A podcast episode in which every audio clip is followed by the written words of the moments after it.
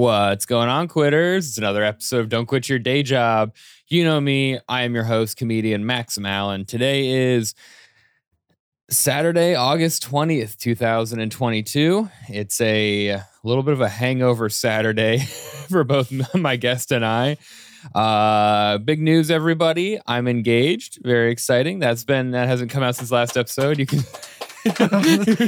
just air clap. I didn't want to ruin the sound. But yeah, very exciting news, guys. Um, and today I'm joined by my guest today is a very good friend of mine. He was the only person who knew I was going to propose, and he had to keep that secret deep in the knots of his stomach for a month or two. Oh, dude, I wanted to squeeze that out as soon as I fucking heard it. Everyone, please welcome comedian Debankor Chatterjee. Yeah. Thanks for coming on. welcome yeah, to the thanks, show. Thanks for having me. Yeah, uh, for the listeners, I was supposed to have a magician on as promised last week, and then as I pulled up to the studio today, he had to accept a last minute gig, which happens.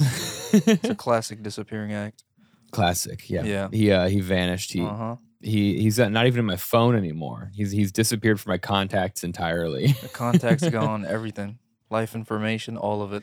All of it. He doesn't have a name anymore.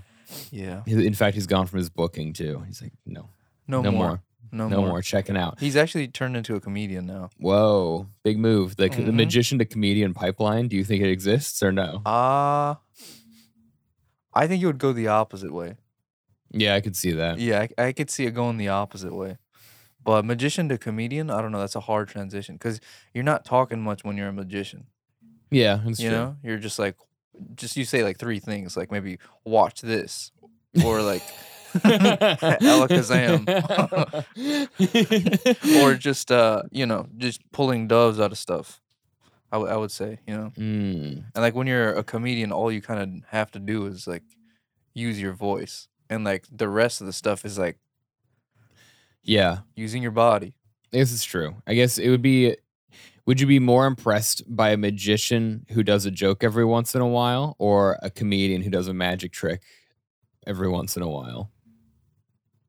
Mm, I think I'd rather watch the the magic with the comedy, cause I liked it, cause like it's out of nowhere. Mm. It's out of nowhere. It's like, oh, you're doing magic, but also you're throwing in some funny, and I didn't even, I didn't have as much respect going in for this, but but now I'm like, whoa, what's going on?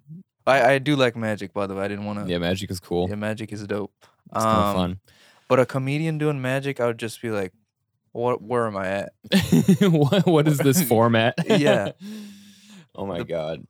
When uh when did you start getting into comedy? When did I start getting into comedy? Yeah, what was your first exposure to comedy? Uh, let me think. Um, I think. Like, what do you mean? Like, uh, like when I like first started even like looking up videos of comedy or like yeah, yeah. I mean, like, when you were a kid, was did, were you ever exposed to stand up or any type of sketch comedy or anything like that? um, here I'll tell you like the beginning frameworks of it. Okay. I think I remember, um, in the earliest stages would be like middle school or like seventh or eighth grade. Mm, Um, I think that is middle school actually. yeah. Yeah. Well, well then that.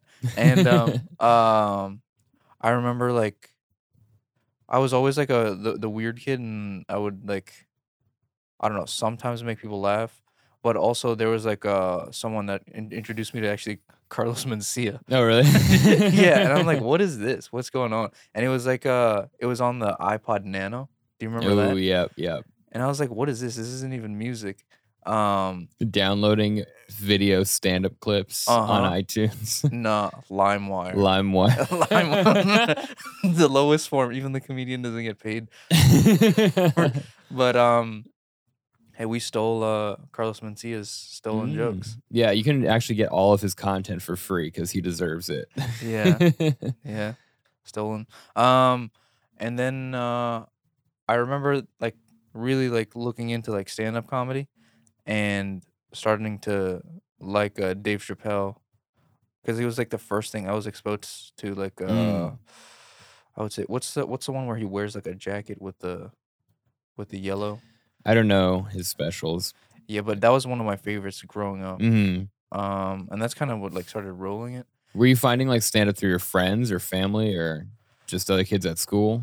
I think kids at school in the beginning, Mhm. definitely not family. My Definitely not.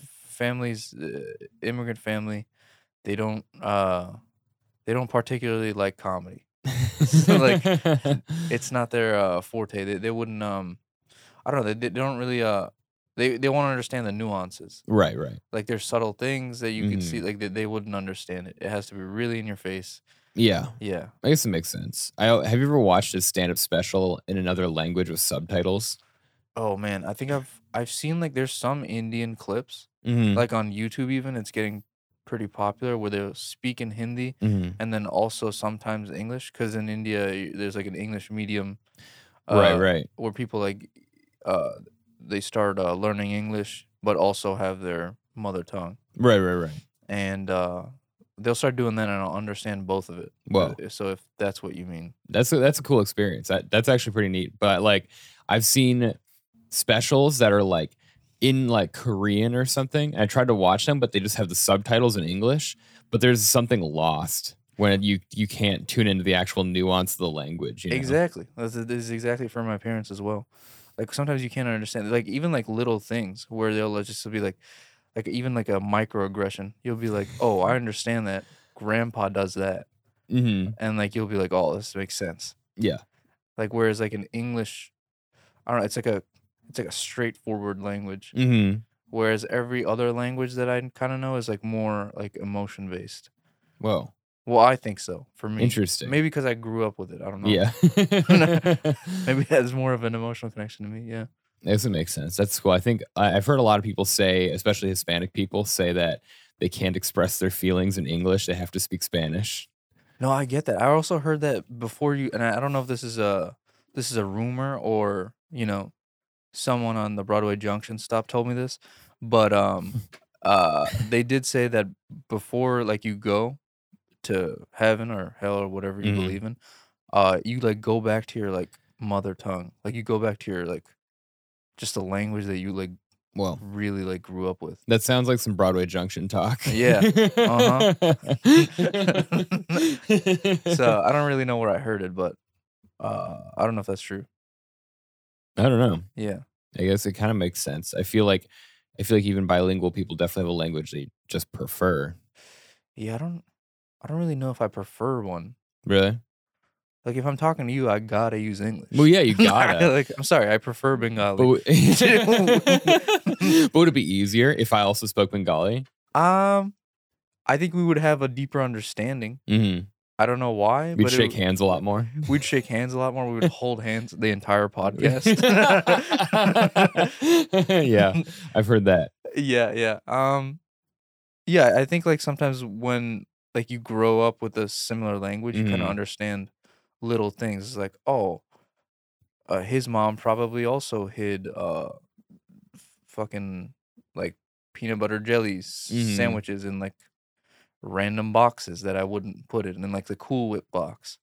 or like something like that because Indian people do that a lot Oh, really? they'll Wow. put like a like you'll see like a uh like a cup that says Skippy peanut Mhm. peanut butter, but it'll have like it'll have like mango a- achar in it, which is like a like a chutney kind of thing. Yeah, yeah. And then people will come over and they'll open that and they'll be, the stench of it is just like definitely not from the Skippy brand, you know. No That's a Skippy cool- makes that. That's a cool move. That's like uh it's like white grandmas with their sewing kits that are like just they would like they're cookie tins, but you open it up, it's just like sewing supplies. Like, "Ah, all right. Oh damn! I think I think my mom had that too. You do you remember the the cookies that like always came in like tin boxes, Mm-hmm. Yeah, Like the- those. like the blue ones or something like Yeah. that? Yeah, I would open that up, sewing kit. Yeah, every time. I wonder who started that. That's like an early influencer thing. Yeah, people had to like go to people's houses. It was like a word of mouth, mouth kind of marketing. yeah, it was. Where it was just like sewing kit city. enough people got fooled by that that they're like, well, I got to do this to my cookie tin now. Yeah. Yeah, how do I repurpose my cookie tin? How do I actually recycle this thing? so I'm curious about this uh, Indian slash English stand up comedy. You said that's Mm. like uh, like kind of being a thing now, kind of taking well, off. I, I think on YouTube, like the uh, some of the Indian stand-ups are marking themselves that way, on YouTube. Because if you speak a another language Right. that m- literally billions of people know, with Hindi already, and then you translate it into English, which is an, a very popular language as well, Mm-hmm. uh, I'm pretty sure you're gonna get like a you're gonna hit a big market. Yeah. Yeah, Huh. Yeah. Is there is there nuances? I mean, I'm sure there are. I'm sure there's idioms and expressions in like Hindi that aren't don't exist in English. So some of it's probably lost in like translation. Yeah, little things are lost in translation. Also, I think stand up a big thing is timing. Yeah. And if you like, oh, I get it now. Mm-hmm. like, dude, you just like you lost like the essence of timing in it. Like, Right. you know when a joke is perfectly timed and you're just like, oh man, that really hit. Mm-hmm. You don't get that when you don't know the language. You'll never be able to get that. Yeah. That is true. That is true. I thought uh what was it two episodes ago I had Divya on and she said something cool, which was like she thinks it's crazy that like stand up, like you're the you're just using your voice to elicit like an automatic reaction in the crowd. And the crowd, it's like you're laughing before you know why you're laughing. You're like processing the laughter as it's happening, you know? And like the Mm. perfect joke is like you you get it that it's funny, you start laughing, and then you process and you're like, oh, okay. It's weird. It's like a it's like flipped from what you think it would be. Mm, I think of it as like a, you know, those things in the carnival where you like, you hit the thing real hard and it just goes ding all yeah, the way up. Yeah, yeah. So like it hits and then it just goes to the peak and then you have to laugh. Like it just Mm, like it's an instant thing. You don't think about. There's no thought in it. yeah. You don't have to think about like what you had for breakfast or what you're gonna have for dinner. What are you gonna insult your friend with because he got you real bad? I don't know. That got, that gets me thinking. I wonder if I could do a stand-up set all timing, and you just speak gibberish, but the timing is really good, and see if you can just hit punchlines with no real words. Yeah. Oh man, that's probably how cavemen did it. Probably how, how cavemen he was like, oh look at this. Rawr, arr." Just like- yo, he paused before an emphasis. That was Yeah. crazy. yeah, or like say the same thing again. Yeah. Arr, arr. Like it's like oh, those must have been fun because that's all heart. There's like no formulation of nothing. that would have felt good. I'm gonna, I gotta, I, I'm gonna see if that works. I'm gonna try that. Have you ever? Yeah. uh, did Did you ever see one of these at like an open mic where someone goes up there and like starts like pretending like they're gonna say something or go into a joke, and they just act like they've forgotten what they're gonna say, or like they just don't like have it. Yeah, like uh do you mean like uh if they kind of go in with like a like maybe like a beginning of a story and then they're just like I don't really know where I was going with this? Yeah, like if a whole, but like a whole set is just like a like blue balls punchline. Like the whole set, five minutes Oh. is no punchline, but someone pretending like they're they're leading up to something and they're going back. And it's like, I don't know. It's kind of funny only because nothing is happening. I think I've don't know. specifically seen that at the Pine Box. I don't know if that rings a bell. That sounds like the place I would accept it the most, and they only have three minutes. Yeah, yeah, yeah. That would be the best. Not an hour special. Yeah, for sure. yeah, one hour special, no punchline. I'm just blue balling. and the end is just like, like anyway, my wife sucks, and that's Oh, the final God. punchline. Yeah. No, I haven't. I haven't like seen much of that. Mm, that's good. I think Yeah. you. I think you can't get away with that here as much. Yeah. Yeah, no, no, no. so you're in high school, middle school. You're kind of getting into stand-up specials and watching Yeah, comedy stuff. yeah. I just started getting into. it. I'm like, oh, this is really fun. But I never like saw it as like a career choice. Like I Right, still hadn't seen it as a career choice. I was still like, hey, my parents like really instilled school. Like Mhm. do that. Uh, and I just I just did it kind of blindly because I thought it was like they're right, right? Right, right, right. I'm I'm not that smart right now. Yeah. they they've lived life. Um, but then I kind of got to like college, and uh, at a certain point, I was just like, I have to try this, otherwise, it'll really just like just linger on. Oh, really? Okay. Like you really have. I really just wanted to try it, and then I tried it, and I did horribly. Did you do it in college? no, I didn't do it in college. I would definitely like start writing in college. Mm, Like okay. I started writing in college, but I didn't have the I didn't have the gusto to just go out and like Yeah, yeah. go to like a like a shitty bar hmm and say it in front of people that'll probably not like this. So Yeah. yeah, I didn't I didn't have the the courage to do it there. But um later on as I think you've seen like my third set. That was Like- it was the third. It was an early one. Yeah, yeah, Makes you- sense. Yeah, yeah, makes sense. well, I mean, also, you I feel like because you were writing other stuff, I could kind of tell that you had strong joke structure pretty early. yeah. Um. But the- where where was I even? Do you remember what? Uh, college, you Oh, didn't have the guts to do it. Yeah, I didn't have the I didn't have the guts to like just go up there. So, but this one I went to an open mic for Mhm. the first time. This was after college, but I went to an open mic, and I didn't even go up. I just wanted to see what it was like. Yeah. And that kind of just I was like, all right, maybe I can do this because I've seen a lot of people go up there and bomb. Mm-hmm. A lot of people just went up there. They looked really uncomfortable, but they came back and they're still hanging out. Yeah.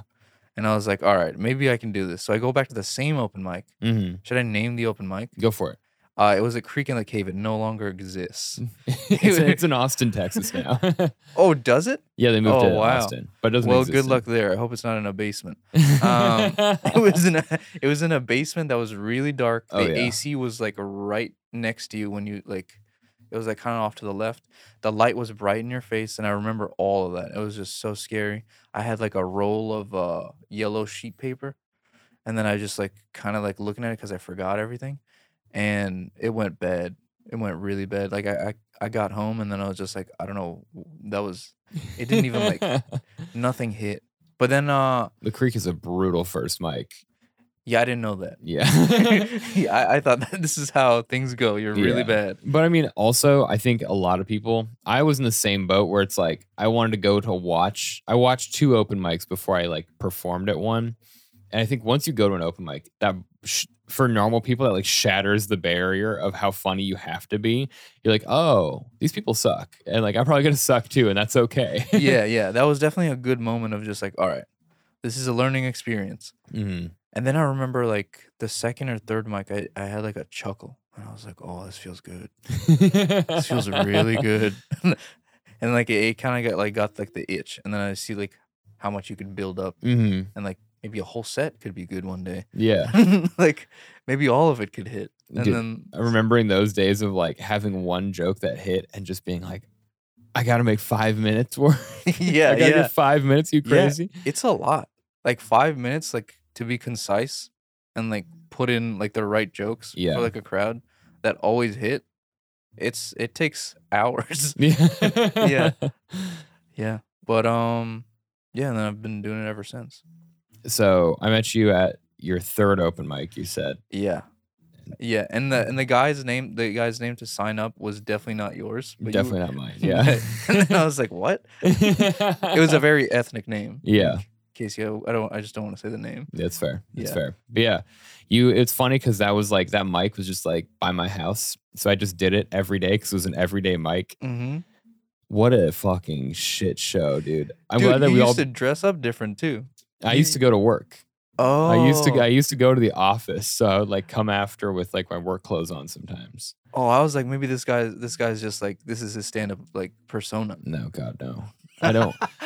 Lee was like, "You should wear a suit on stage," and I was like, "It's Uh-uh. never gonna happen." I could see you in a suit, but like really sad, like really not sad, but like just grumpy, because you you were forced to do this. yeah, I like wearing suits every once in a while, but on stage, no way, Yeah. no way. What would be your like ideal if you were to like? Have you ever thought? I didn't even think about this before, but what do you think your ideal uh like stage outfit would be? I just really like wearing hoodies. Yeah, Yeah, I could see you with hoodie. I just like like I like a hoodie. I like some track pants, some sweatpants. It's way I- supposed to be comfortable, Yeah. right? The Yeah. way I dress every day when it's fall is how I want to be on stage all the time. I think my my fashion peak throughout the year is like fall and winter because you Mm. get to probably not like deep winter, but like late fall when it's like 50 degrees, then you can like then I can wear a hoodie and the pants I want to wear and shoes and I can layer a little bit. Mm. I don't know. something to take off. Yeah, I think I, I, I like the hoodie. I think it would be like a zipper hoodie though. You got if I to were to, be just so, just so. I could like maybe if it's too hot, just I like layers too. yeah. Like I'll wear like a jacket maybe, but like Mm. a something that I could also zip up. You just wear eight zip up hoodies and you take them off Yeah, every that- time you have a punchline. That one didn't do well. Forget me. I'm a new person now. well, and they're all different colors, so they're all Yeah. different moods when the crowd looks at you. Yeah. That'd be great. That's a good idea. Like really like skin thin jackets. Condom jackets. Jackets you can see your nipples through. Through the eighth layer. His nipples getting bigger each time. yeah, dude. I looking back though, I'm like like performing at open mics in like my like tr- like work clothes. I'm like that's I was like this is fine because I'm I'm coming off of work. Like I had to stay later, had to do some whatever. Not doing that shit on a show anymore. Yeah, I mean like you you feel like you're in a different like I didn't know how much this affected you. Like uh, like I I learn things like constantly Mhm. and that's like a surprise to me cuz like I f- sometimes you feel like oh you're at a certain age and you know stuff. Right. But I'm so dumb that I learn stuff like almost every day. Yeah. Or it's like just even like the attire you wear has like a mood you set. Yeah. And like if you're wearing that for work and also for like doing fun stuff, it's gonna it's gonna like change. Yeah. Yeah. Yeah. That is true. That is very true. it's just like man. I think what like I didn't realize that for a while in uh, like maybe like a year and a half into comedy it took me to be like all right the audience like when they look at you on stage you're setting the tone and generally I'm pretty casual on stage but I, I do like think about it sometimes of like what do I want to look like 'Cause I want to look relatable more than anything Yeah. I feel like if you're gonna wear a suit, you better be so funny that the crowd does not like feel like they identify with you. They just want to listen, you know? Yeah, there there are people though. Have you ever had people there's always one kid in high school who has like the briefcase and wears a suit. Oh yeah. Did you have that? Yeah. My uh my friends used to do fancy Fridays my senior year. I didn't I didn't partake until like early college, but it was like on Friday you dress nice and it was like kind of fun, but not like full suits. But there were definitely full suit kids for sure. There was full suit Monday to Friday. Like they treated it like a job Yeah. and they would open up the briefcase and everything. Those kids are intense. Yeah. Them doing stand up would be something. I would actually like to see it, especially if they were a magician. Also, Uh, there, there was a uh, comedian out in Colorado who's f- very funny, and uh, I'm just gonna remain him nameless for this because this was a roast of him. But he used to do open mics like in like dress shirts and ties and stuff, and then he stopped after a while, which because everyone would. And someone brought him on stage, like, "All right, your next comedian come on the stage. He used to dress like a magician to do this." That's a good roast. yeah, that is true. Magicians do always dress up nice. Oh, cause you. yeah. what's the deal? I think it's because like you want to be looked orderly. Like, oh, this Mm. guy knows what he's doing. He's not up to no foolery. Dude, so I guess like Criss Angel is like onto something, dressing like an emo dude. yeah, I don't know. Oh, him and David Blaine. David Blaine, yeah. But David Blaine doesn't he look like he's seen it all? his, his face just looks like he's seen it all. He's all. traumatized, dude. He his face got fucked up after holding his breath for 16 minutes on Oprah. yeah, dude, he's he's just like he like knows everything about like fooling people, Mm. and his face looks like he's like always just just ready to sleep at an instant. Maybe that's what he did for like the drowning stuff. He just Probably. fell asleep He fell asleep with eyes open. Did you see him take a frog out of his throat, no, bro? he's he's a weird guy. dude. I feel like I feel like the early 2000s were so dominated by street mu- mu- magicians. Like early YouTube, I felt like was a ton of street magicians. Mm, Just like people going around, turn twenty dollars into hundred dollars, and like blowing people's minds. You know, yeah, I remember that. It was that and pranks. pranks. Yeah. I'm glad that's over. Prank channels Yeah. were a cancer. yeah, people faked them too. People were like, "Oh, just fall around by this ditch, and like we'll pay you." yeah. Yeah, but um, yeah, I don't know. I I feel like at certain points, magic turns into like, "Hey, look what I can do," hmm and that's what David Blaine is at Yeah. because he's like done with all this stuff. I'm like, I'm not here to fool you. I'm gonna really make you feel like I'm gross. Like, I'm gonna push the limits. Yeah, kind of a cool cool angle to take. No card tricks, just pure darkness. pure darkness. And he like stabs himself through different things, and I'm just like, God, I don't want to watch this. this is what Yeah. happens when a magician bails on your podcast last minute. You, Yeah, you we just talk magic about with someone magic. else. yeah. so, uh, stand-up comedy. Um, what were your? How long did it take for you to finally feel like you had a good five? Uh, sometimes I still go like, is this five really like good?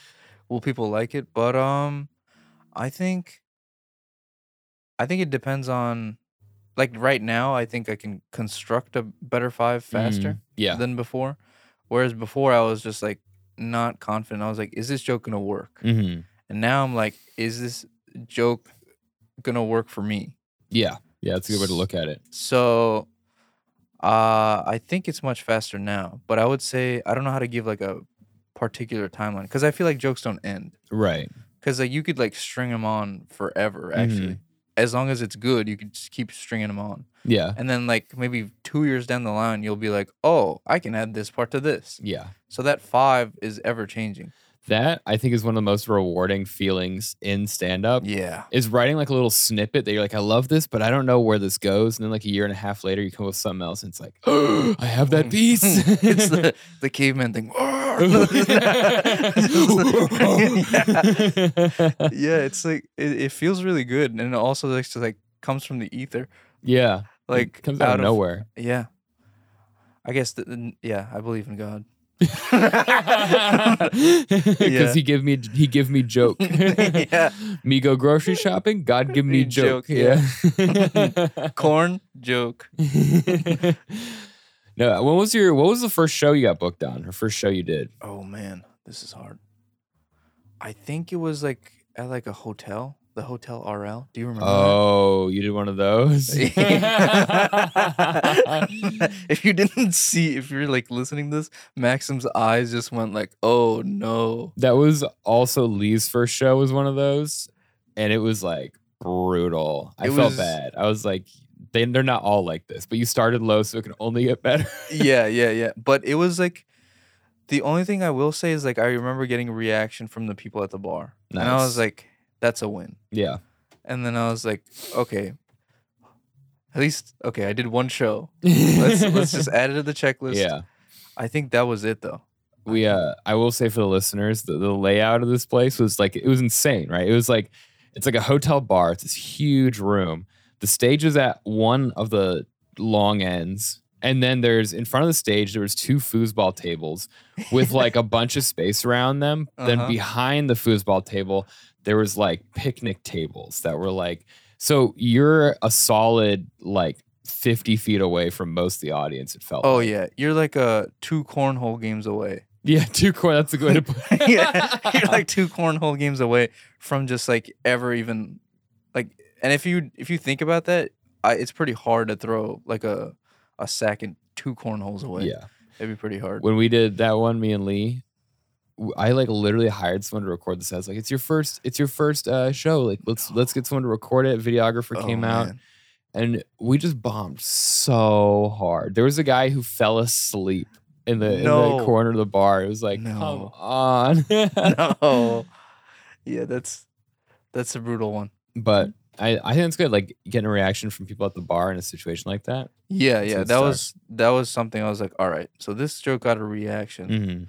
Like sometimes, like I remember like attention grabbing and joke, like doing jokes are like two different things. Yeah. So like grabbing attention, like when when someone when the whole crowd is kind of quiet, I think it's still good. That means you're Mhm. captivating. Yeah. Um, and then obviously the the second part is like making them laugh. Right. But I think slowly I've I've noticed more about the attention grabbing Mhm. kind of thing, and like you have to do it in your own way. You can't fake it. You can't just yell. Well, at least I can't yell. I'm not a yeller guy. If you couldn't tell. what's your what's your strategy for attention grabbing? Well, you kind of just use your own voice. You you you Mhm. talk in your own rhythmic ways, and you kind of like. I feel like what works for me is like just like pausing at certain points, checking in with the crowd. Uh, Yeah. maybe just looking at them even more than I do. Because like sometimes you just go through jokes and like it, it's not supposed to be that. It's not like a rehearsed thing Right. that you just like spit out. Mm-hmm. I think that's, Uh, that's something a lot of people get wrong early on, and that's I think I got better as a stand up once I stopped being like this is a rehearsed thing. Like yeah, it's it's almost like the audience can tell the cadence of a rehearsed joke, and they can Mhm. tell when you're just being real with them. And it's like if you can if you if you just real with them for a second, you can like win them back. That's like I think why like when a joke bombs and people are like, okay, so I'll just get rid of that one or whatever. They say whatever, and then the Yeah. audience laughs at that. It's because the audience is they're being real with the audience. The audience likes that. yeah, yeah. You have to connect with the audience somehow. But also imagine, imagine if you go super hard left on that, where you're like talking like Siri. like you start talking like Siri. The weather today is like just like, and like do jokes that way. The it's That a- would still be pretty funny. the automated TikTok voice that Yeah, reads yeah. the captions. yeah, yeah, yeah. What is wrong? Do you not like my jokes? What is wrong? Yeah, for sure. That would be another thing that would be like interesting to like s- see like robots. Have you heard Mhm. of like robots uh doing stand up? no. Well, I haven't either because I just made that up. okay. But also like uh if robots um I think there was an article somewhere like robots starting to like understand the the the technicality of uh stand up. The nuances of dick jokes. Yeah, nuances of dick Mm. jokes. And like them doing stand up would be like I would just want to see like one set Yeah. of like them just maybe they can introduce like robotic stuff too, like like like those kinds of things. They should have AI generated stand up. I was thinking if they had an AI generated podcast, I would so listen to it. Really? Yeah, it'd be. I, I feel like if it wasn't pure gibberish, but if it was an AI generated conversation about something, it'd be very interesting to listen to. But they would have to have like a whole background. They would have to have a story.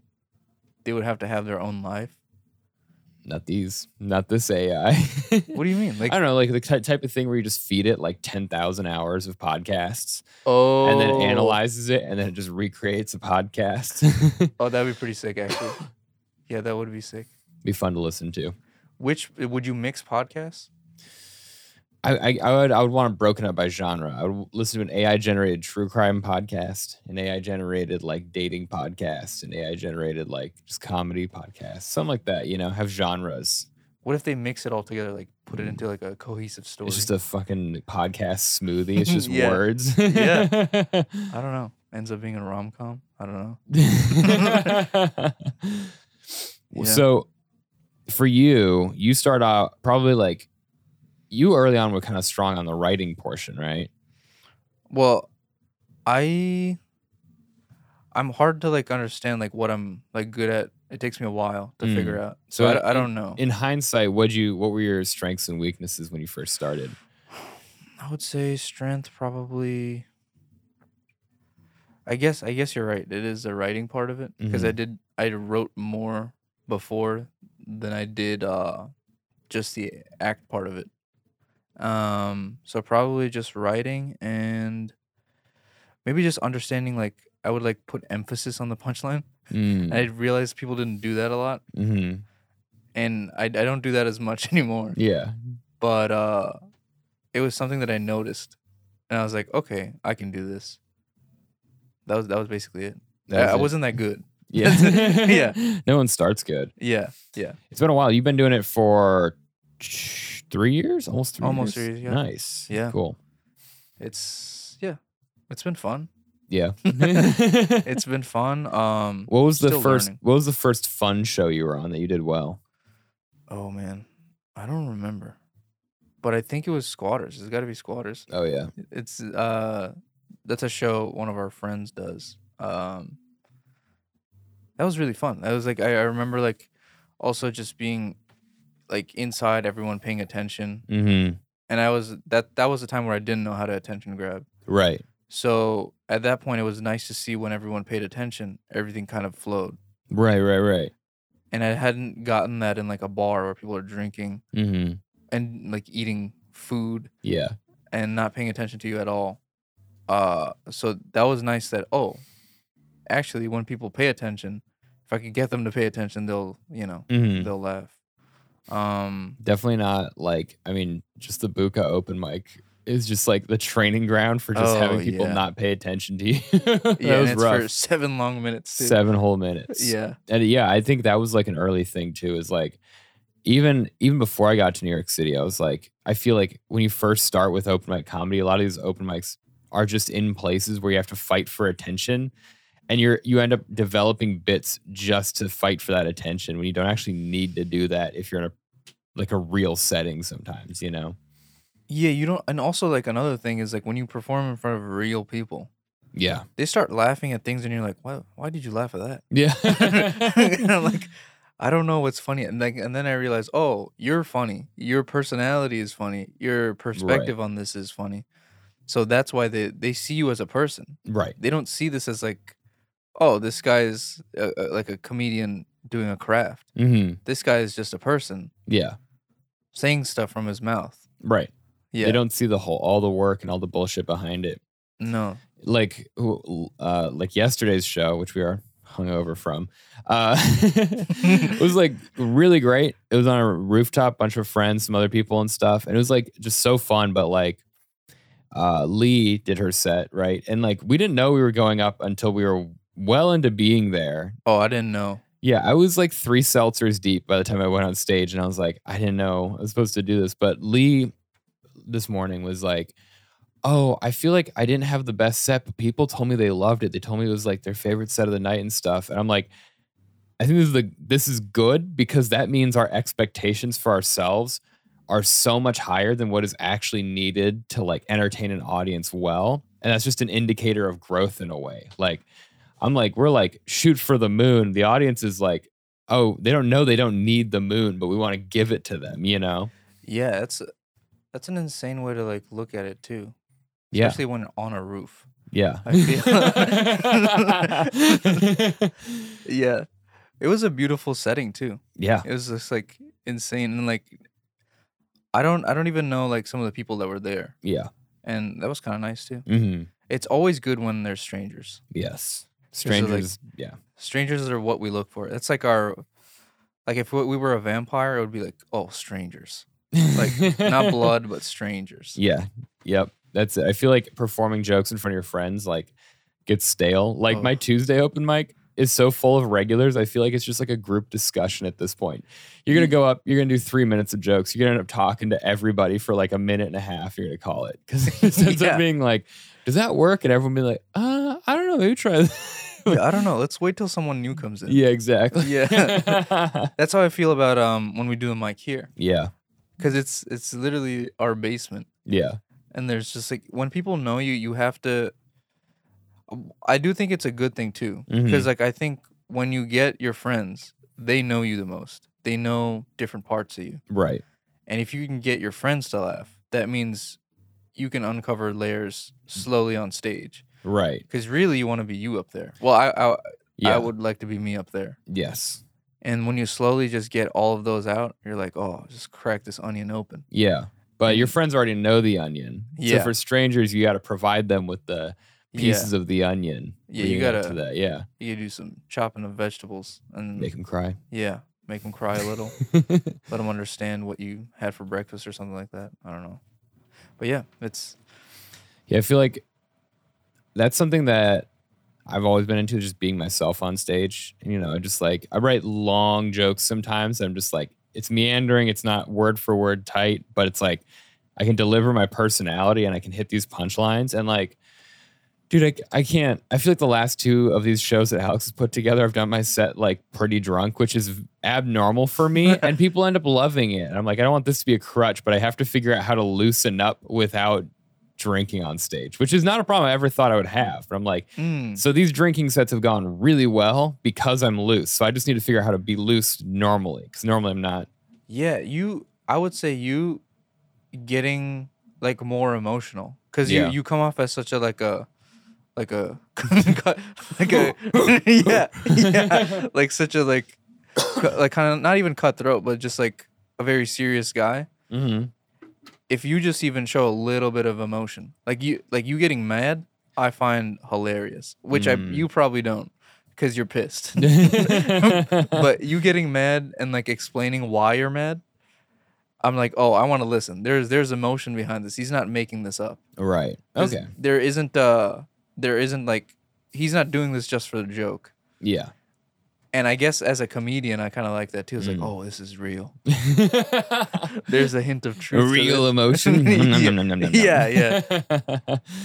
Interesting, because you're you're also like a very monotone Oh yeah.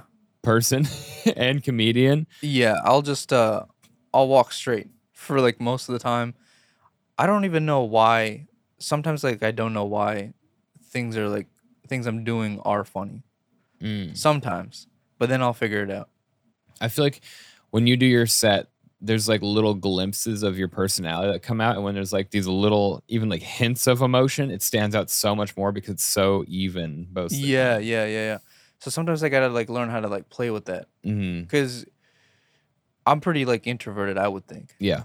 And when you're introverted, you're kind of just like all inside. Yeah. like all just bottled up.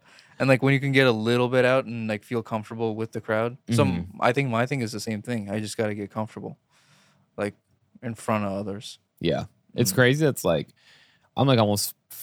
Oh my god! I'm four years into stand up when this episode comes out. Wow.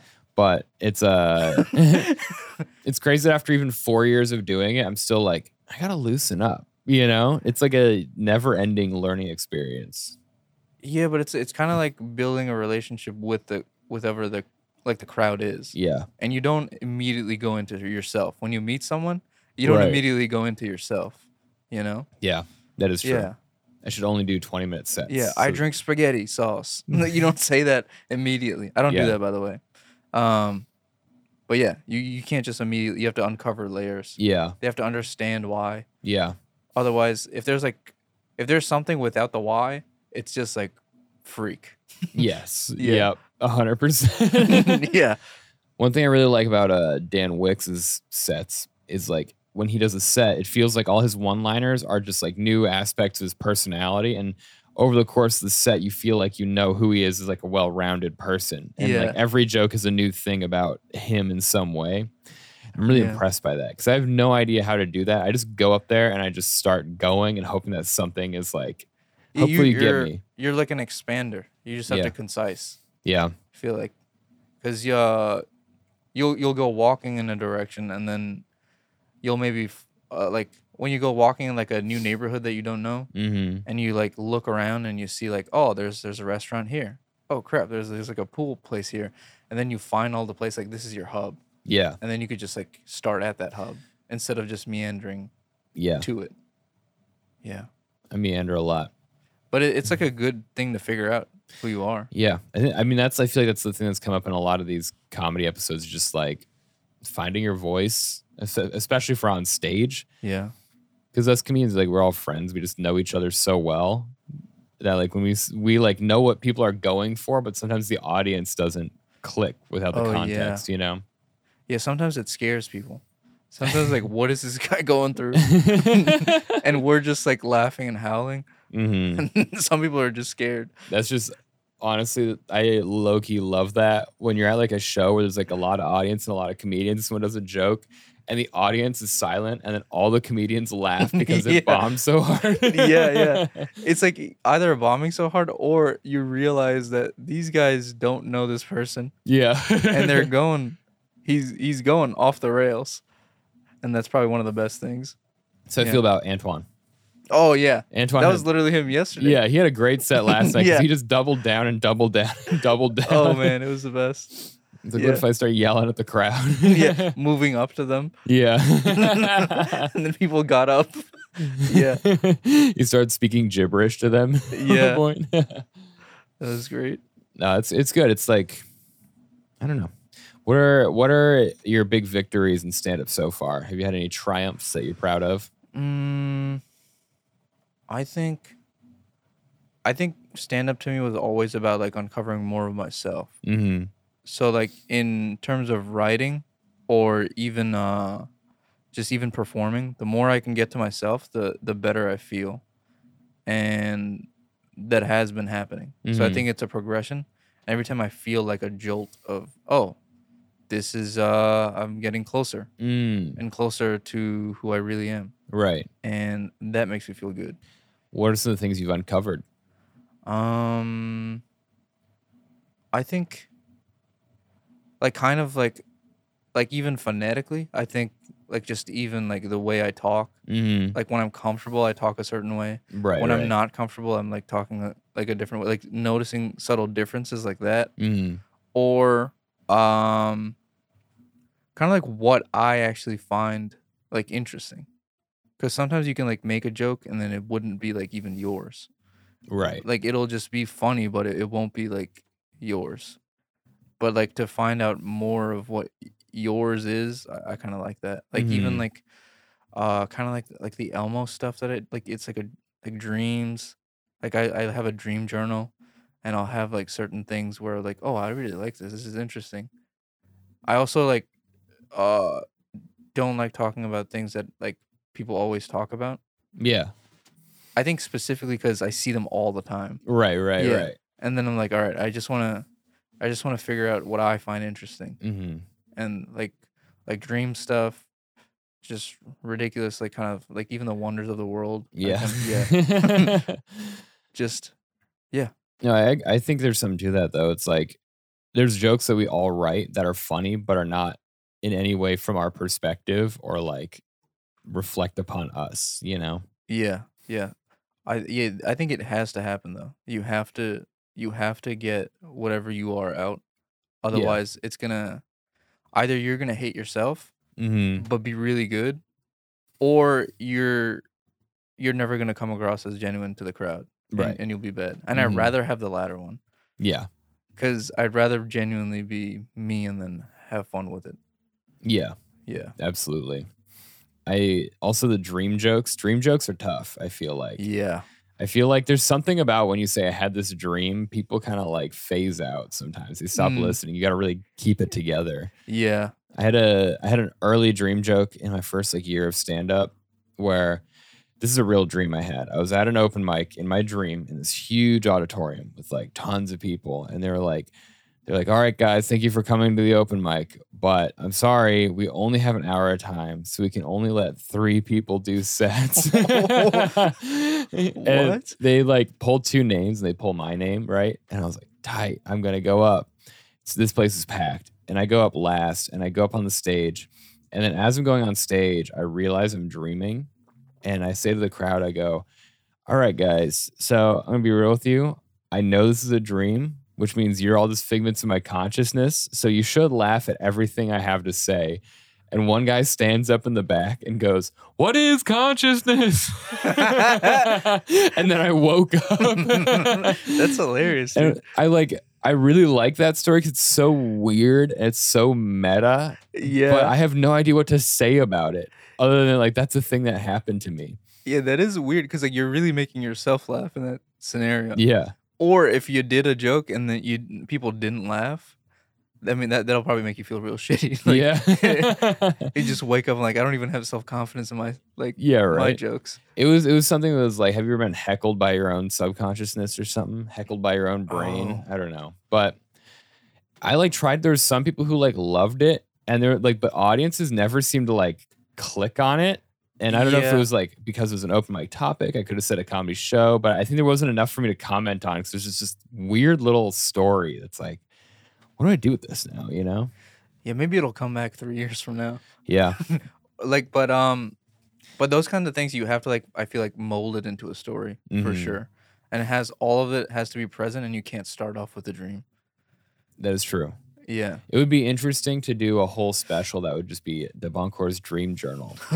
oh yeah that, that would be kind of cool And then but all dream jokes, but you have like something tying them together. I don't know. yeah that'd be cool that's a good idea i'm gonna write that down or just rewatch this podcast yeah yeah It'd be fun. I wanted to do one for a little bit. I had an idea for a set that was uh this is back in 2018, but I wanted to do one that was like the seven millennial chakras. Of course, I'm living in Boulder at the time. you know? Yeah. but it was like it was like I like I was gonna have a joke for each of the like chakras, but I was gonna rename them. Like your heart chakra, your green one, I was gonna be like avocados, you know, shit like that. But I don't know. I, I like the idea of having like being people who are able to write like a big thing with structure really impress me because I feel like I'm just writing random shit and then it sometimes lines up and I'm like, nice. But Yeah, but I feel like doing things with structure, like sometimes, like it's not. I don't think it's boring, but it also means like, are you, are you living life or are you just putting everything in boxes?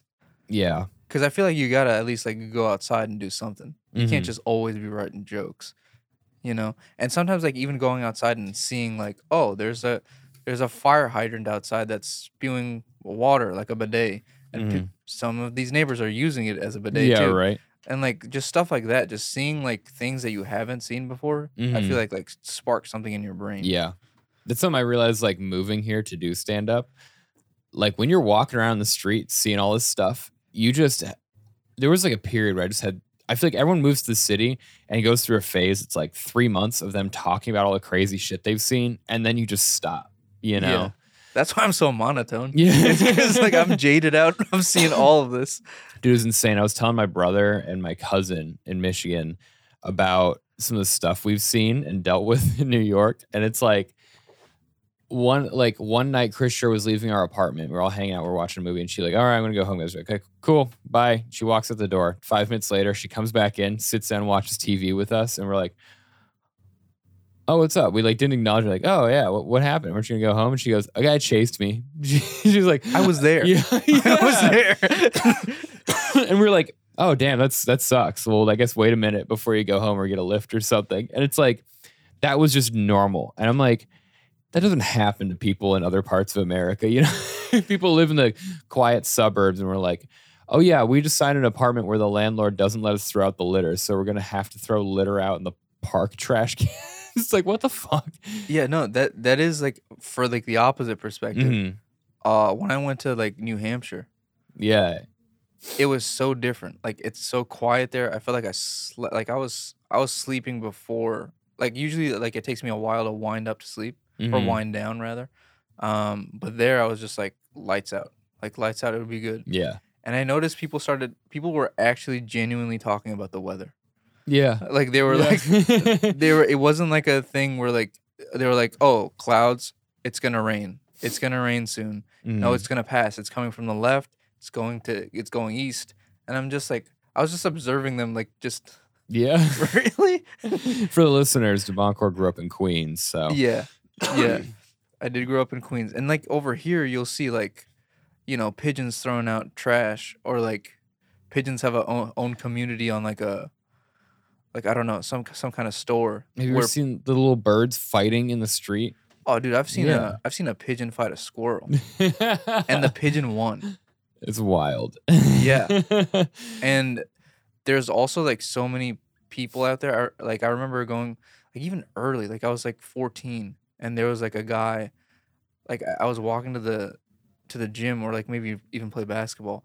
There was a guy that grabbed me and said when life gives you lemons make lemonade.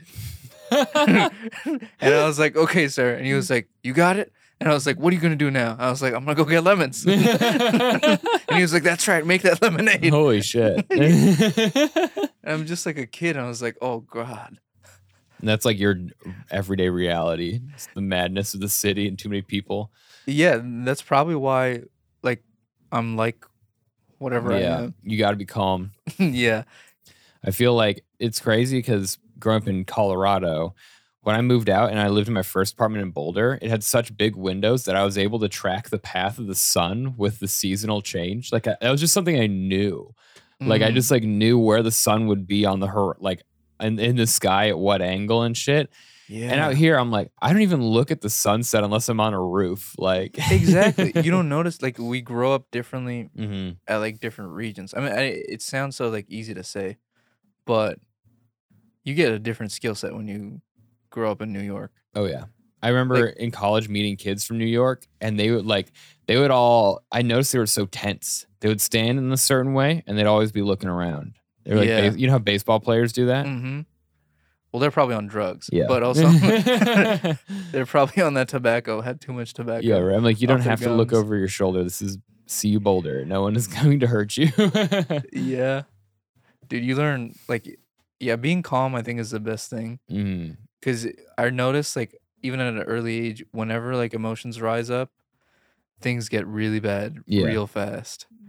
Especially in like living in a, a different neighborhood hmm from like what I'm used to now. Right. Yeah. Yeah.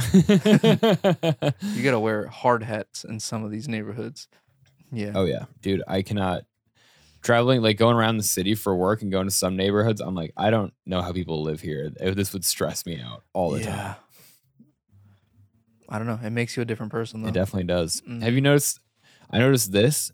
I can't fall asleep if it's like quiet, quiet.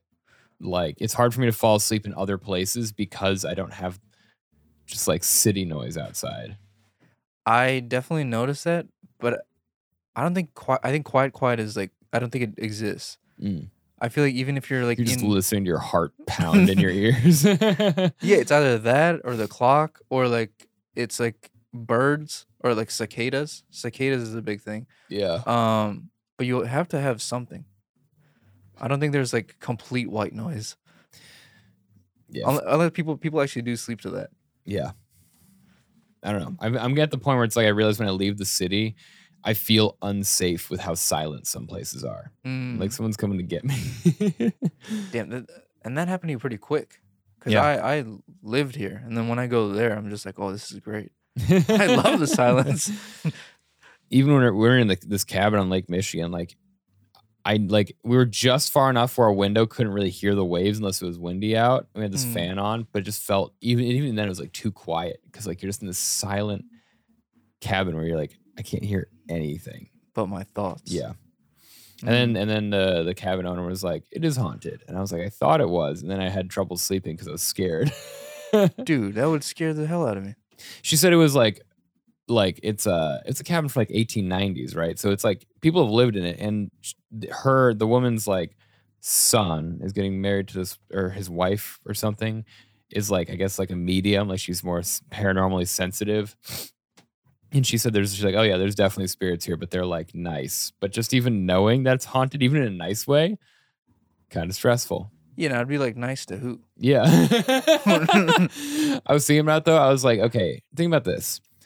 If you die and become a ghost, you can basically haunt some random house in Ohio, or you end up haunting a cabin on the beach for all of eternity. It's a pretty good deal. What are you mad Yeah. about? Like, That is pretty good. And just knowing like me as like if I was a ghost, I would definitely want to mess with people. Like, yeah, I'm a ghost. That's what I'm supposed to do. yeah. what would be your hauntings? Um if someone was reading a book and they like looked away, I'd probably like flip a couple pages. I Mm, feel like I'd do something like that. And then they'd be like, what the what what happened in this chapter? like something just subtle just things. a light breeze. a, li- a light breeze, or like if they looked away. Um, what else? I think rearranging the room, Mm, that's a scary one though. You come Yeah. into a room rearranged by but it's very well the feng shui is really good. Yeah, like, the feng shui is perfect. nice. It's not like all the furniture is like on the ceiling. No, like, no, no. "Ah!" like I'm not trying to poltergeist. scare them. I'm trying to let them know that I'm here. Yeah, let them know Yeah. the chi flow in their, their Yeah. living room could be better. Yeah, I don't know what else I would do. Would you do anything as a ghost? I feel like if I was a nice ghost, I would do stuff like make sure their oil doesn't need to be changed as often. In Mm, the car. I don't know. Stuff like that. I don't know. Damn. Maybe like haunting stuff though. I feel like I'm the type where I would be uh building Legos. If they have Legos in the house, I'd be like, mm, like building them into little shapes and stuff. hmm Or um if you're recording a podcast in the house I'm haunting, there's like gonna be a third channel. And they're like, what's on this? It's really quiet. And it's Oh, me dude. being like, so what do you think about living in a haunted house? That'd be pretty cool. I always find those uh those haunting things when they switch the channel and they have like like the voices, yeah. like that stuff. That's probably the scariest. Oh yeah. I can't honestly haunting stuff and like ghost and like spirit paranormal stuff always freaks me out so bad. Like I can do like aliens, I can do weird monsters, like crypt cryptids, all these things. But when- as soon as it becomes like just like a haunting, Yeah. it like f- it scares me so much. dude my mom she used to watch like she loves like suspense and Mhm. mystery and in india they have like no chill with like whatever they do they'll have the craziest things go on and as a kid you're like anything's real you know Yeah. because like you're taking in information anything's real and like she wouldn't watch it at like obviously at normal times she would watch it like late at night when i Mhm. was hopefully asleep Yeah. but then sometimes I wouldn't go to sleep. And then I would just stay there and then she would keep watching. She was just like, whatever. Like, what am I going to do? This is my time. You should be asleep. And dude, I feel like that actually messed me up for a little bit. Your mom watching Indian horror movies? oh, she would love that stuff. There was Really? a series of it too. Mm. And I'm like, this is really scary. This is probably why I don't go to sleep. And then I would have nightmares too. That's the worst. Oh man. There was one time my mom, she just found me in a different room. I used to I used to sleepwalk. For that, she would just like wake up and be like, "Where is he?" Damn. And then she would find me like in a different room. Doing creepy stuff or just kind of mumbling and walking around? Uh, no, I was just like uh sleepwalk and then like kind of fall asleep at a different area, Mm. but like not in a like it didn't look like comf like comfortable. Like I would just be crunched up somewhere, like in a corner. yeah. I, I used to sleepwalk. I probably shouldn't say that on a podcast, but I used to sleepwalk too when I was probably like, I think like six to like 10. I'd sleepwalk. And like, Mm. my mom said, like, I would just get up out of bed and I would go and sit on the hearth of the fireplace. Cause I used to sit there all the time when I was a kid because it's like nice and warm. you yeah, know? that's nice though. It's not, yeah, it wasn't scary shit. Yeah, that was that's like a it's like a wholesome moment. I used to share a bunk bed with my brother for years, and he would like he would like whine in his sleep, like he'd be like, "Ah, ah," and that was kind of scary. There, Oh. there was one time he was. That is so scary. this, this one's kind of funny. Uh, there was one time he was doing it. I'm like, I'm probably like 12. He's like 10 or something. Like, we're at my dad's place in the bunk beds. My brother starts going, kind of like whining, and I go, "It's okay." And he goes, "Talk to me!" So he screams, and he runs. And there's like in the closet, the closet is open, and there's like shelves. And there's a laundry basket on the middle shelf, so it's like it's like head level, right? There's a Mhm. chair in front of it. He jumps on the chair, jumps in the laundry basket. And he's sitting there, and he's like crying furiously in the laundry basket. And my dad runs in. In his underwear, he's like, "What's going on, Logan? Where are you?" And he's in the laundry basket in the closet, like I don't know. It was like really weird. hilarious. I don't I have no idea what what caused all of that, but I was like, it's hilarious. My dad trying to find my brother, and he's He's in the laundry. he's like on a shelf. He's not Yeah. even like he's not even on the ground laundry basket. He's like four feet up in the air. dude. That would annoy me so much. Like yeah, this is when I'm like, I'm an only child, right. but this is when I'm like, oh, what if my if I had a brother or a Mm. sister? What if they would just like completely just have one of these quirks? Because I love sleeping. Yeah, it's just like it, it would just be like like doing that would scare the hell out of me. yeah. It's it was it was definitely scary for a little bit. And did he? Did he? Does he still do this? Mm, No, not really. No. Damn, that would have been great if someone found him in like different areas. I think like I think a- I don't know if this is true, but it seems like a lot of people kind of do the sleepwalking stuff when they're like around like puberty age, like Yeah, I don't know what it is. Do you, like stress or something. mm. I can't. I can't. I don't think mine was during puberty ages. I think I was really like I was like six or seven, Mm. unless I hit a really early puberty. It'd be funny if you were sleepwalking in this place. oh no! These roommates would be like, dude, lock your door when you go to sleep. No, they would. They would definitely. They already kind of sometimes just go like, "Just what are you saying?" Yeah, you should do a you should do a sleepwalking bit. a sleepwalking bit. Um, I don't. Yeah. Would it be an act out? You think?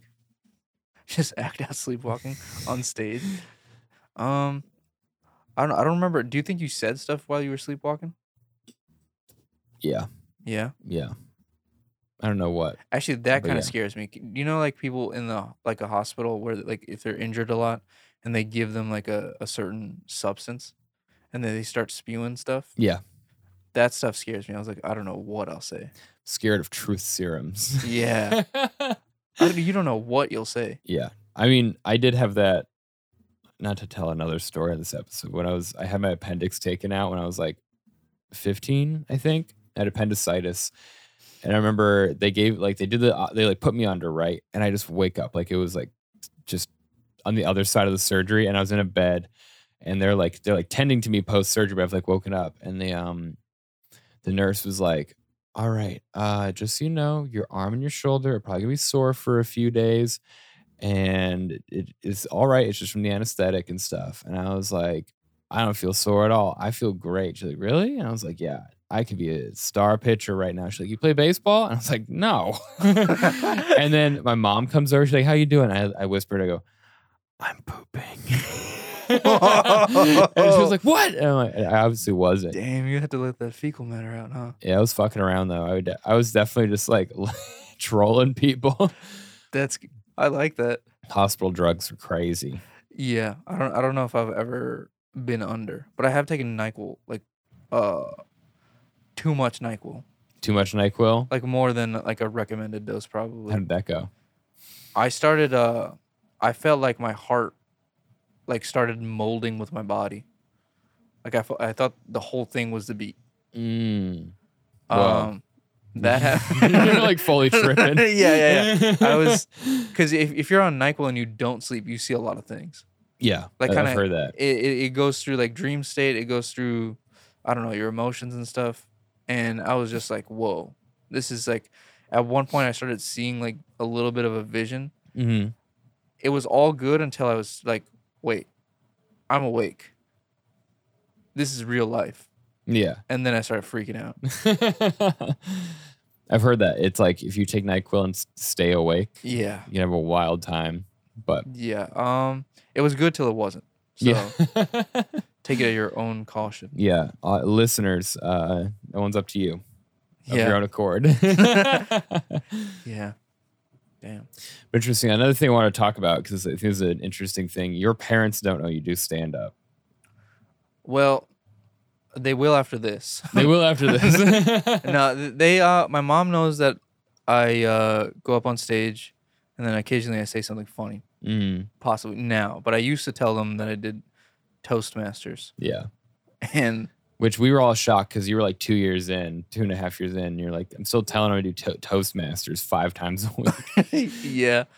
But um yeah, I they they're slowly like coming to understand what I'm doing. It's just hard cuz like sometimes I feel like they don't like understand what the nuances of comedy are and like you're in the back of your head like, "Oh, will they like this?" yeah. will they will they even understand it do they do they see something for this or do they Mhm. think i'm just messing around Yeah.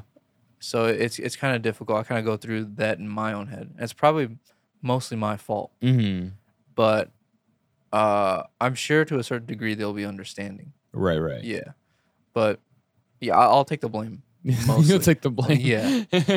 yeah I think you once told me it's like this one kind of stuck with me is the difference in cultures that are like supportive of an endeavor before there's results, and there's c- cultures that are supportive of a thing once they see results.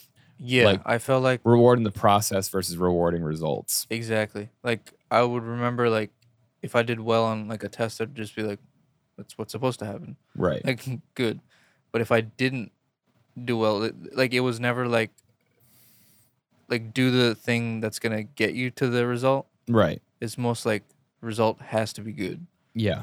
And like then they start trusting your decisions and stuff. Mm, But if they don't see a good result, they'll kind of like freak out. right. Yeah. So it's kind of be hard to kind of, especially with someone's stand up where You need to fail so many times. I, I feel like even with stand up, like there's only like what? There's only like 20 millionaire com- I'm sure there's more, but like there's not a lot of comedians that you can just name because and there's so many comedians and it, it, everyone's career is just like an ambiguous thing with no endpoints, you know? It's not like you do this for a couple years, you get a, couple specials and you're a millionaire. It's like everyone's career could be totally different. There's no endpoint result, you know? yeah there's some people probably we don't know like and i'm sure like there's there's so many comics out there there's there's probably people we don't even know have uh careers that wo- won't be known by us but still live like good lives Yeah.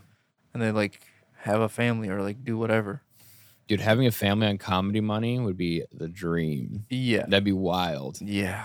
That would be really nice. And hopefully that happens to my parents watching this. yeah.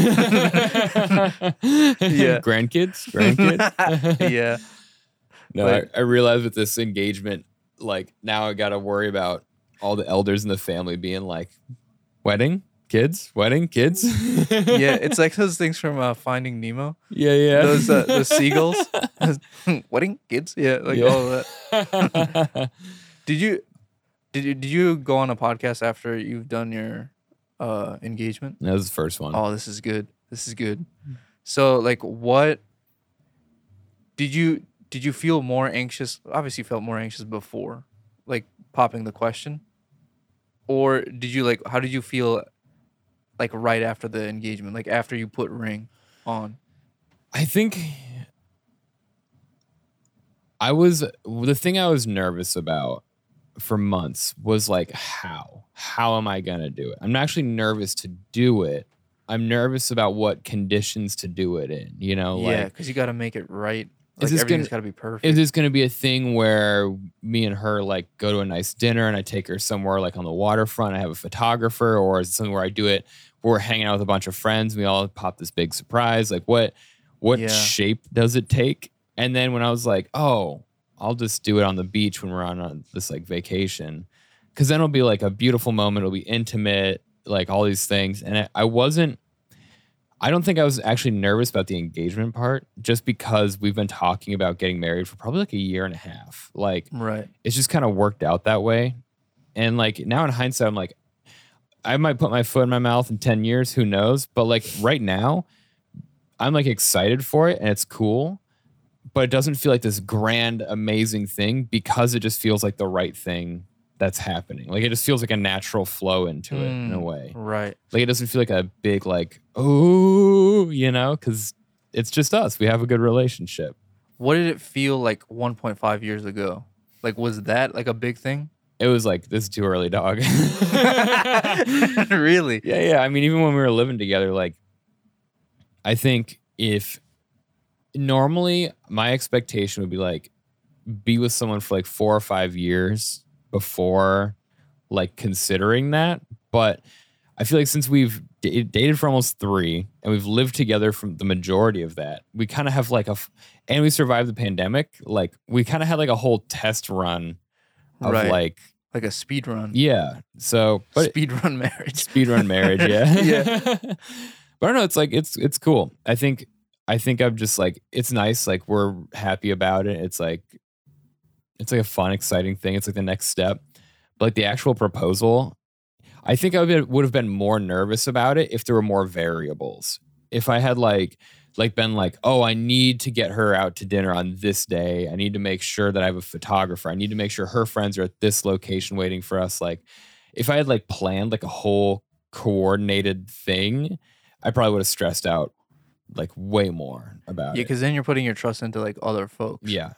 At least this one. I think this was it was a good choice because then you get like a wholesome moment and you don't have to tell anyone about it. Right. Yeah, and you like all just took it in. That's Yeah. nice. it was it was just like it was very nice it was very chill and like i mean i, I talked about this on stage but i was gonna do it like I, I was like in the mood for it like two days prior and the day before and all this stuff and it just kind of it just worked out the way it worked out but it was like it was good i'm not Yeah. i'm glad i'm not if i'd been like sick nervous about it it would have been too much but it just feels like oh this is just the next thing it's just a nice little smooth easygoing path Damn.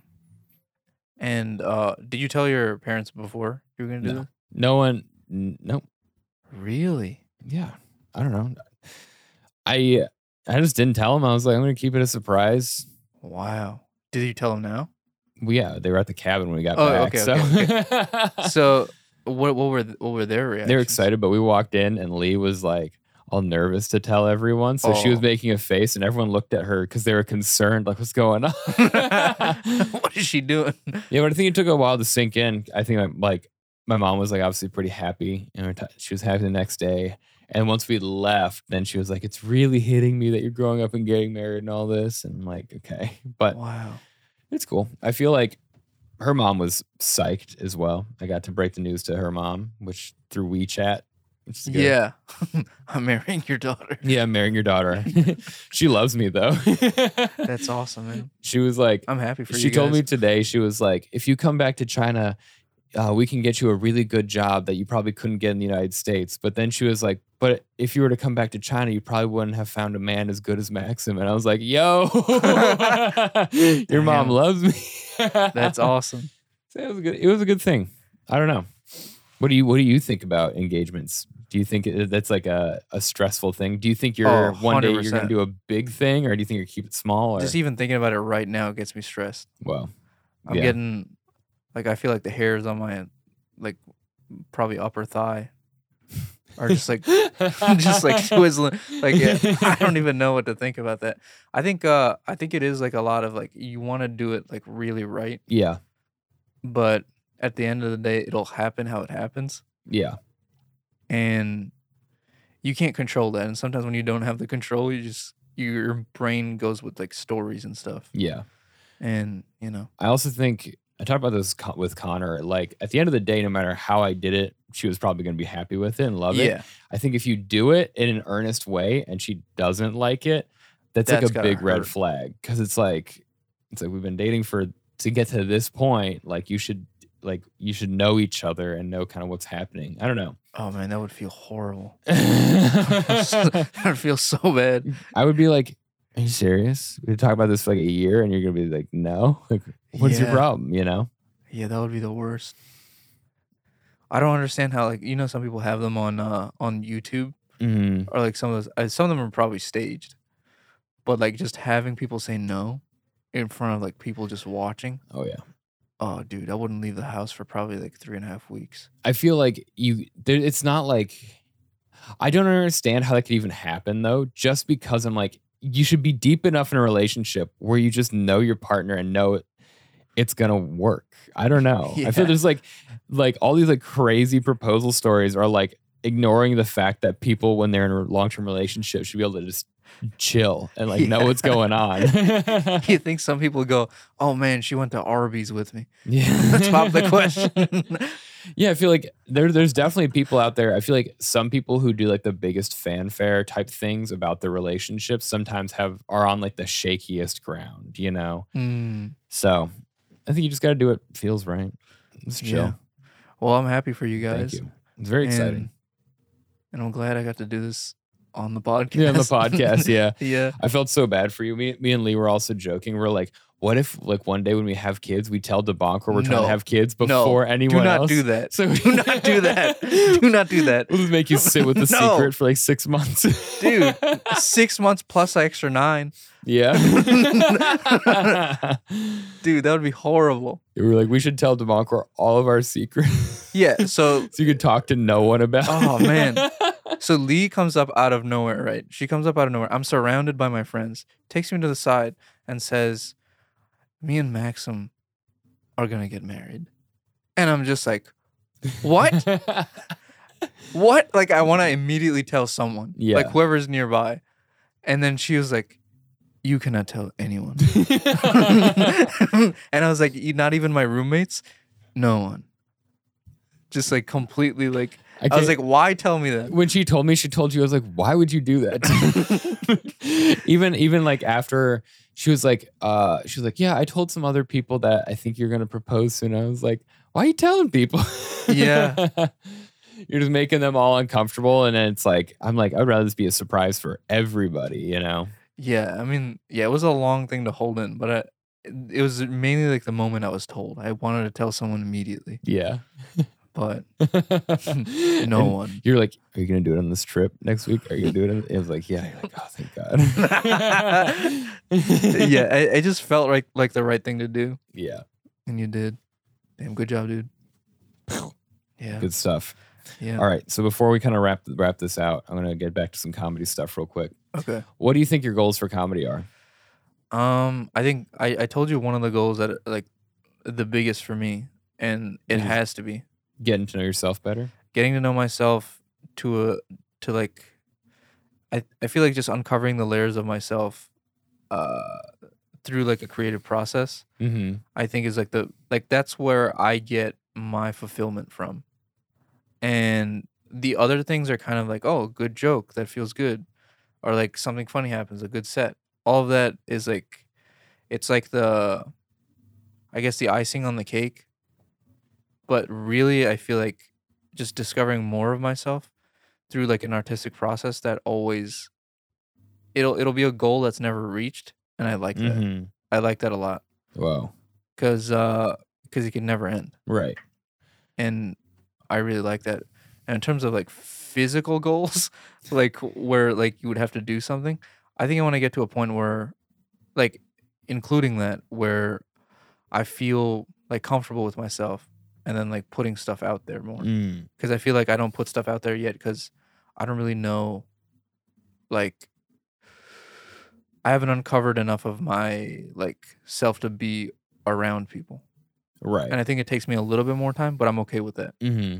Yeah. It's a process. Yeah. I realize that for me, I'm kind of the same in that like this this and the weekly stream with Alex are probably the things I put out there the most. Mm-hmm. But I realize I don't do like any self promotion. Like I don't put up clips. I don't like Yeah. post stuff on. I don't like daily post on Instagram or TikTok. Like I'm like, man, I just need to team up with someone who's good at marketing who will do this for me. yeah, it, it seems like such a a weird thing to like like take a snapshot of yourself yeah.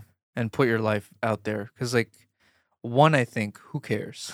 Yeah. you know, just like who cares? But also the other side is like no, this is what you're doing. You got to you got to make people kind of care. hmm Um but for me I really need to know why. Yeah. Like there's got to be a purpose behind it. right. Otherwise, I'll I'll fall apart. Like any job that I do is much better if I have like a, a little bit of a purpose behind it. Yeah. And I think that that's true for mo- most people, but I, I really need it. Like, yeah. like, yeah. Yeah, I feel like I mean it's the same thing with stand up. I feel like my my stand up goal is just like always be better. Just Yeah. always get better because I always want to be better. I don't want to put too much out there because I'm like, this will be worse when it's when I'm better, you know? Yeah, yeah. Yeah.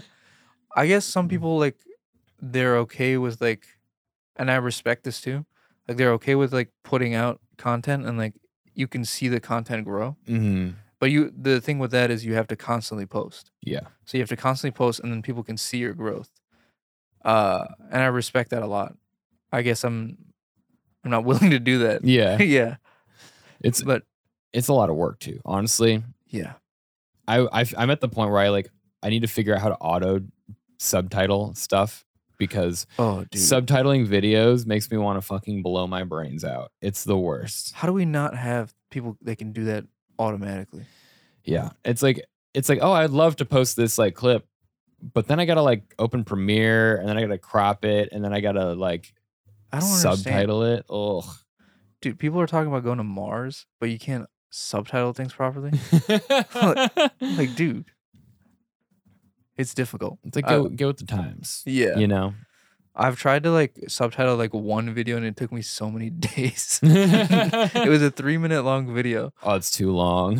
Three minute long video. It was actually the one with uh my roommate and friend David Dobbins. Mm. And um we did like the the stay awake pills. Yeah, yeah, yeah. And that took forever to subtitle. Especially because it was on a bad Sucks. camera too. Yeah.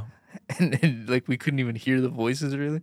So I'm like making up subtitles. Yeah. That's like when I do clips for this, I need to subtitle one video a week.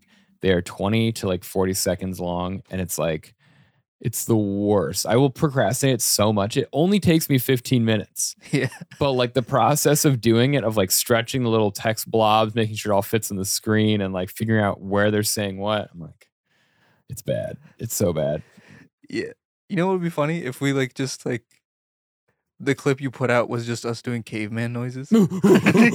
can we actually can, can we try like an experiment Yeah. where I'm gonna like talk to you as a caveman and if you can respond in a way and maybe we'll understand what's going on. Like we'll explain what it is. Okay. Are you ready? Yeah, yeah.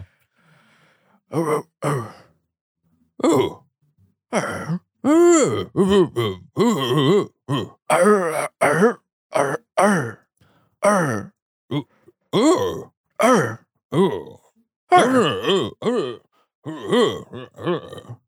Arr, arr, arr, Oh. Oh. Oh, oh. Put that as a go. That's gonna be an easy one. yeah, there you go. I made your job so much easier. It's gonna be sick. What do you think we were talking about? like a cooking recipe. Yeah, okay, yeah, yeah, I had the same feeling. when you started putting stuff together, I was like, oh, Yeah. I should say, don't put that one in. I put th- these two together, but then not this one. Yeah, yeah, yeah. Dude, that was sick. That's that's it, dude. That's that's comedy from now. No, I, I actually do like one of the things I really like is when you get to know someone so well, like where you can actually like tell what's going on without any Mm. words. yeah. And I think that's the coolest thing. Like I think like that is probably like like one of the things where it's just like, how did we fucking know? Like- yeah. yeah. Yeah. Yeah. It's also one of those things where I that's one of the engagement things. Long term relationships, when you're in a long term relationship with someone, you just get those vibes right away. There's so many times I sit on the couch and I'm like, literally, we haven't talked for like three or four minutes, and I'll be like, and then sh- I'll be Don't like about to ask a question, and then she will just ask.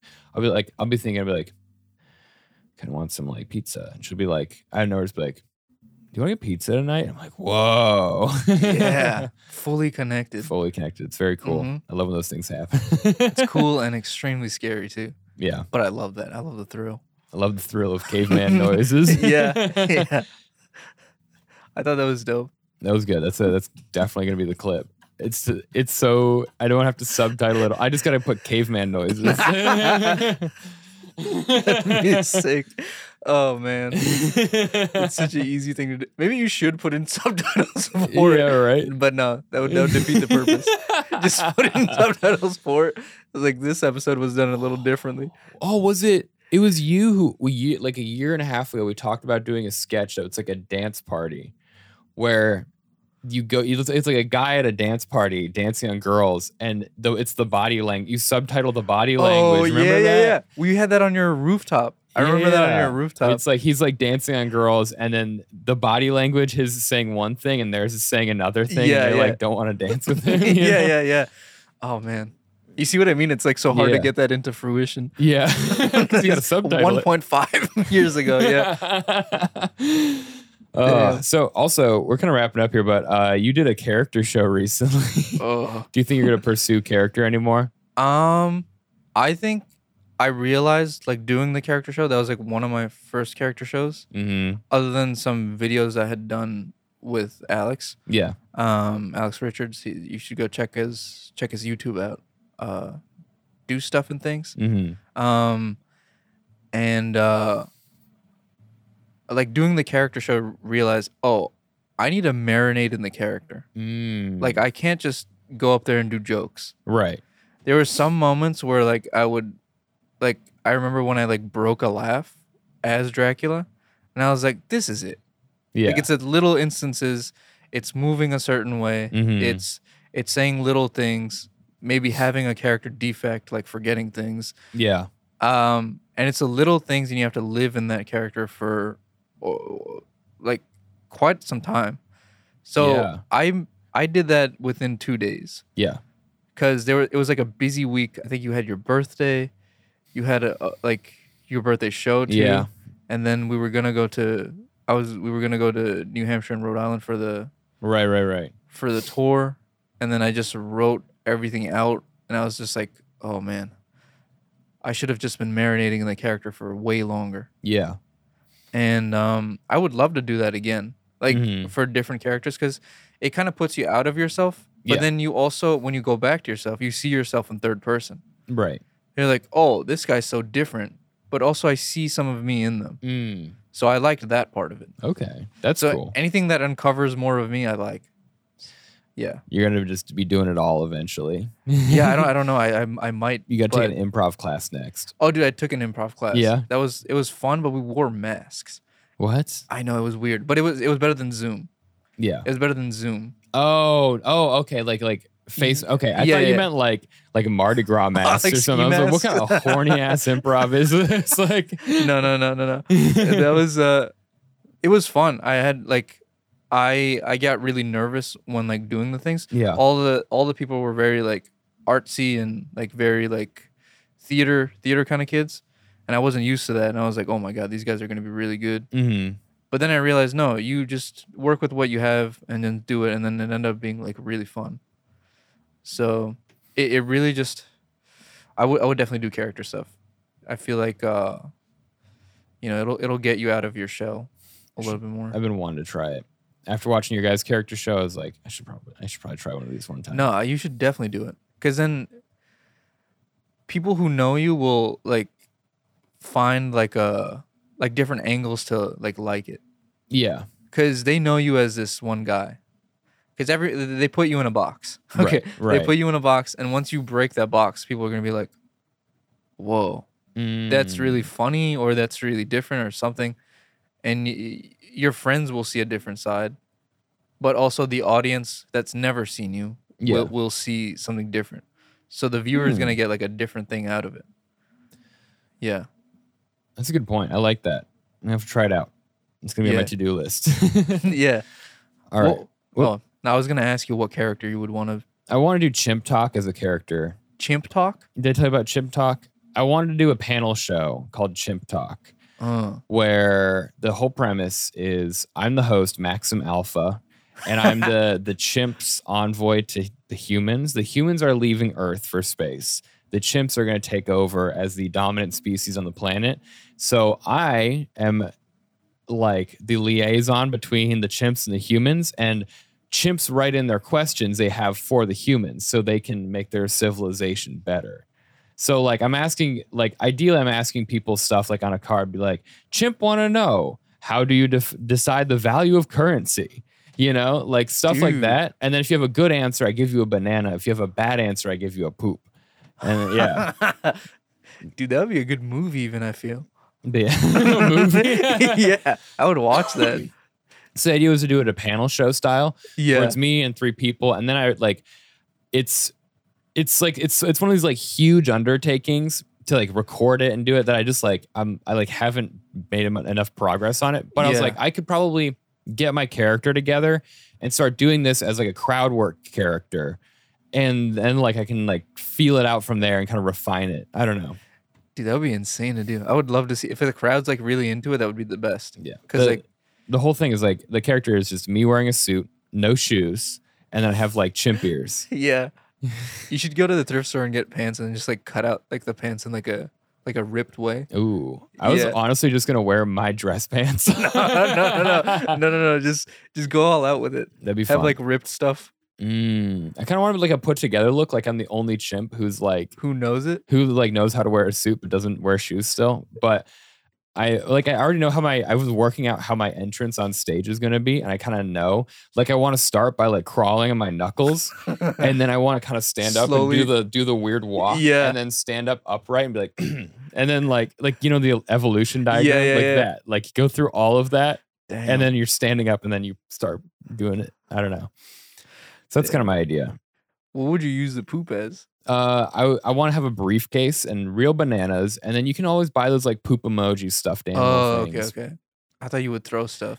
No, it, if I was going like full like Eric Andre, I'd like whip up some fake poop and like throw you it. should at make them into brownies. So like once people like have them, they're like, oh, it's it's a delicious treat. No, it's a punishment. A bad answer is a punishment. that is true. Oh, what if it's like a like really bad flavored brownies? Ooh, Yeah. Like probably what's a bad brownie flavor? Salt and vinegar. cumin, I feel. Cumin, cumin brownie. yeah. I don't think that would be good. That'd be nasty. It'd Yeah. be too much. I think that's an intense flavor. and that would definitely be a punishment. Yeah. yeah. All right. Well, we're kind of down to our last little bit here. Yeah. I know you kind of answered this earlier, but what do you love about stand up? Aside from learning about yourself, maybe. I love uh I love that it's honest uh to a certain degree. I love that um you don't have to think much when you're in the kind of like a good state. You don't have to think much, you're just doing it and everyone else is like together and like thoughts kind of go away. Uh and like it's just more of like a like I said like the ding and then it just kind of goes up Yeah. and it's like just laughter and people can like let go. Um but mostly I like not thinking. Yeah, I like not thinking and then just like letting it go and then like really trusting yourself Mm, and then just it, it going well. Um, it just feels, I don't, it feels like you just hit everything. It's like it feels like you did like an obstacle course, like it's like uh, what's that show like Wipeout or something? yeah. It feels like you did it, and you also, you also were wearing like, I don't know, like heavy clothing, Mm, and it just feels like you just nailed it. Like it just feels really good. And then also like people coming up to you after, like if you go to like a real mhm. show, sometimes they'll ask you questions and they'll like really be interested, or like there'll be a certain joke that they connected to, and they'll be like, Mhm. "Oh, I love that one," because this happened in my life, and I was like, "Oh, wow, That's the best. Yeah. When they come up to you after. yeah, I had one guy ask my podcast one time, and I was like, "No fucking way! I did well enough. You'll listen to my podcast." that's amazing, dude." Yeah, uh, yeah, I just like right now it'd be probably more like building connection Mm. to the audience. That's what I'm kind of working on in a certain way. It's your turn to have a bad weekly show where you can do crowd work every week. Yeah. All right. Well, Well- we're out of time. That's it for episode. Thank you so much for coming on to Boncore. Yeah, thank you for having me, dude. Where can people find you? uh Debankur breeds on Instagram. Uh it's just Debankur D E B A N K U R and then breathes cuz sometimes I forget to breathe. yeah. I'll have that link in the episode description. So go check him out. Go follow Debankur. Uh, come to whatever shows he's on. Uh, typically, if you see me and Alex Richards on a poster somewhere, Debankur is also there. That is true. But yeah, uh, thank you so much, guys. Thank you so much for listening and watching. Please subscribe to the YouTube channel, leave a review, leave a comment, uh, comment with whatever you interpreted the caveman conversation as, and uh, Oh yeah, that would be a good one. that'd be a good one. I'll see you all next week. Mhm. Bye.